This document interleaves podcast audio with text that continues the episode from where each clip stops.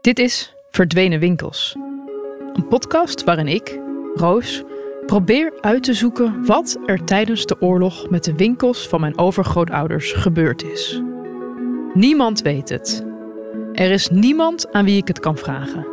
Het is als een ontbrekend hoofdstuk uit een geschiedenisboek, waarvan het tot nu toe voor iedereen te pijnlijk is om naar op zoek te gaan. Maar zolang niemand de inhoud van het hoofdstuk achterhaalt, is het alsof dit stukje van de oorlog niet gebeurd is. Alsof de eigendommen van weggevoerde Joden, zoals mijn overgrootouders, zomaar van de een op de andere dag in handen kwamen van hun niet-Joodse stadsgenoten.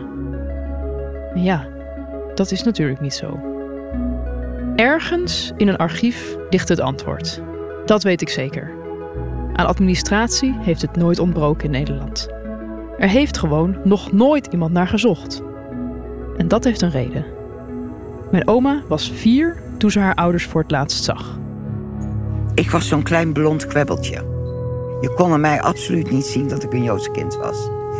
Dus mijn ouders die hebben dat waarschijnlijk overlegd. En die zeiden, laat dat kleine ding maar apart.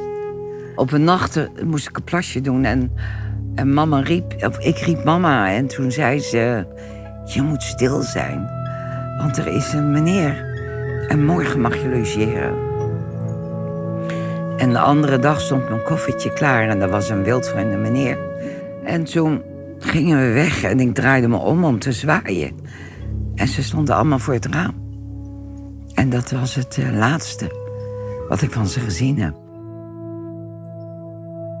Zoals je weet zijn ze allemaal vermoord in Sobibor. Wie stond er dan voor het raam? Allemaal, de hele familie. Ze stonden er allemaal. Mijn broertje, mijn zusje en papa en mama. En tante Annie. Ja, en toen was je vier. Ja. Ja, toen was ik vier.